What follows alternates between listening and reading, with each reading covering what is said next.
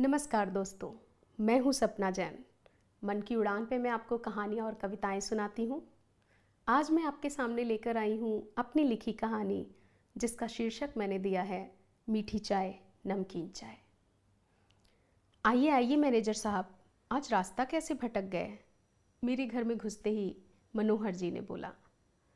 उनके हाथ में पानी का पाइप था, जिससे वो अपने बरामदे में लगे खूबसूरत से पौधों को पानी दे रहे थे। मैंने भी एक बड़ी मुस्कान के साथ बोला कि बस सैर पर निकला था इधर तो सोचा आपको एक खुशखबरी देते हुए निकलता हूँ।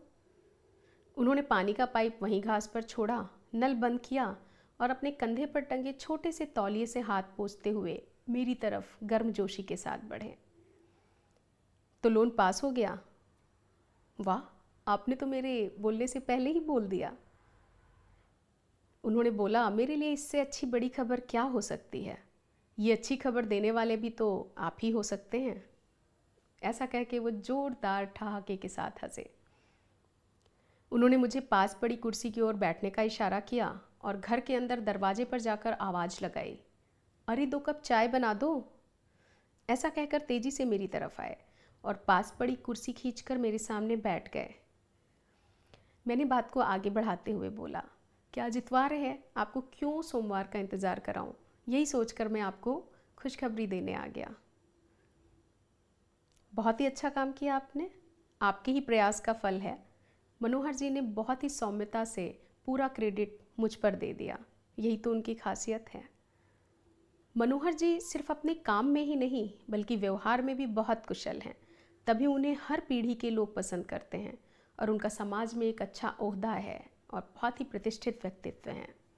बैंक की नौकरी में जब मेरा तबादला आठ महीने पहले इस छोटे से शहर में हुआ था, तब मुझे लगा था कि कैसे रहूँगा मैं एक छोटे से कस्बे में। लेकिन शुरुआती दिनों में मनोहर जी ने मुझे यहाँ रहने में बहुत साथ दिया। मनोहर जी ने मुझे तब तक अपने घर के बने खाने का टिफ़िन भेजा, जब तक मुझे सोनू नहीं मिल गया। सोनू ना कि सिर्फ़ अच्छा खाना बनाता है, बल्कि मेरी हर छोटी मोटी ज़रूरतें अच्छे से पूरी कर देता है। सोनू को मेरे पास लगवाने वाले भी मनोहर जी ही हैं। अब जब मनोहर जी मेरे पास अपने लोन के सिलसिले में आएँगे तो मैं हर संभव प्रयत्न उन्हीं के पक्ष में करूँगा, जो मैंने किया भी। मैंने बैंक के सारे नियम कायदे के साथ और उससे बाहर होकर भी उनके लोन पास करवाए। मनोहर जी चैन की सांस लेते हुए बोले, अब इस लोन से मैं पढ़ाई का एक अच्छा संस्थान खोलूँगा, जिससे हमारे इस कस्बे के बच्चे बाहर जाकर पढ़ाई करने के लिए मजबूर नहीं होंगे। अब हर कोई मेरे जैसा थोड़ी ही सकता है। मैंने अपने बेटे रमेश को शहर के बाहर पढ़ाई के लिए भेजा और अभी वो दो साल के कॉन्ट्रैक्ट पर अपने ऑफ़िस की तरफ़ से अमेरिका गया हुआ है। बहू तो हमारे पास ही है। मैंने सहज भाव से पूछा अच्छा शादी भी हो गई? वो खुशी से बोले कि एक साल पहले ही उसकी शादी भी की है, तब आपका यहाँ तबादला नहीं हुआ था। मैंने दोस्ताना अंदाज में बोला, मैंने दावत मिस कर दी। कोई बात नहीं, जब मैं दादा बनूँगा तब मैं आपको फिर से दावत दे दूँगा। ऐसा कहकर मनोहर जी बहुत खुश हुए। इतने में करीब 18 साल की एक लड़की अंदर से बाहर आई और मनोहर जी के कंधों पर पीछे से हाथ रखते हुए बोली, गुड मॉर्निंग पापा। ओ, गुड मॉर्निंग गुड मॉर्निंग। और ऐसा कहते हुए मनोहर जी ने उस बच्ची को आगे खींचते हुए बोला, कि मैनेजर साहब से भी तो गुड मॉर्निंग बोलो? गुड मॉर्निंग अंकल, उसने मेरी तरफ़ मुखातिब होकर बोला। उसके बोलने में एक निडरता थी जो मुझे बहुत ही अच्छी लगी। मनोहर जी ने उस लड़की से मेरा परिचय कराया। ये मेरी बेटी निम्मू है। मैंने प्रत्युत्तर में उसे गुड मॉर्निंग बोलने के बाद पूछा, क्या करती हो बेटा? अंकल ग्रेजुएशन फ़र्स्ट ईयर है। गुड आगे की क्या प्लानिंग है? मुझे जर्नलिस्ट बनना है। उसने बहुत ही जोश के साथ बोला। इतने छोटे शहर में रहकर जर्नलिस्ट बनने का सपना? वाह!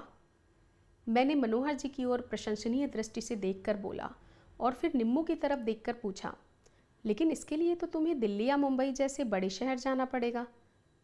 यहाँ या फिर आसपास छोटे शहर में तो शायद ही इसकी पढ़ाई हो। उसके बोलने के पहले ही मनोहर जी बोल उठे, बिल्कुल, बस तीन साल यहाँ स्नातक करने के बाद इसको दिल्ली के टॉप कॉलेज में भेजूँगा, फिर वहाँ ये अपने सपने पूरे करेगी। निम्मो ने इन सब बातों को बीच में काट कर ही बोला, पापा, मैं जाती हूँ, मुझे क्लास के लिए लेट हो रहा है। हाँ हाँ जाओ जाओ। मनोहर जी ने बोला और वहाँ से वो निकल गई। वो मेन दरवाजे तक पहुँची ही थी कि मनोहर जी ने पीछे से उसे टोका, स्कूटी ढंग से चलाना। हाँ पापा कहते हुए वो तेज़ी से बाहर की तरफ़ चली गई। उसके जाने के बाद मैंने मनोहर जी से बोला, मानना पड़ेगा, आपने अपने बेटे और बेटी में कोई फ़र्क नहीं रखा। मनोहर जी ने उस बात पे तुरंत बोला कि रखना भी नहीं चाहिए। बेटे और बेटी में फ़र्क भी तो नहीं है। जो बेटे कर सकते हैं, वो सब बेटियाँ कर सकती हैं। उन्हें मौका तो देकर देखिए। मनोहर जी की इस बात से मेरे मन में उनके लिए जो सम्मान था, वो और भी बढ़ गया। और मैं सोचने लगा कि काश समाज का हर व्यक्ति ऐसा सोचने लगे तो कन्या भ्रूण हत्या की नौबत ही ना आए। मैं ऐसा सोच ही रहा था कि तभी घर के अंदर पर्दे के पीछे हल्की सी आहट हुई और चूड़ियों की खनक सुनाई दी। मैं कुछ समझ पाता उससे पहले ही मनोहर जी उठे और वहाँ पहुँच गए। जब वो पलटे तो उनके हाथ में चाय की ट्रे थी। वो आए और ट्रे टेबल पर रखकर चाय का एक कप मेरे हाथ में पकड़ाया और खुद एक कप चाय लेकर बैठ गए। मैंने चाय की घूट पी और बोला, चाय बहुत ही अच्छी है।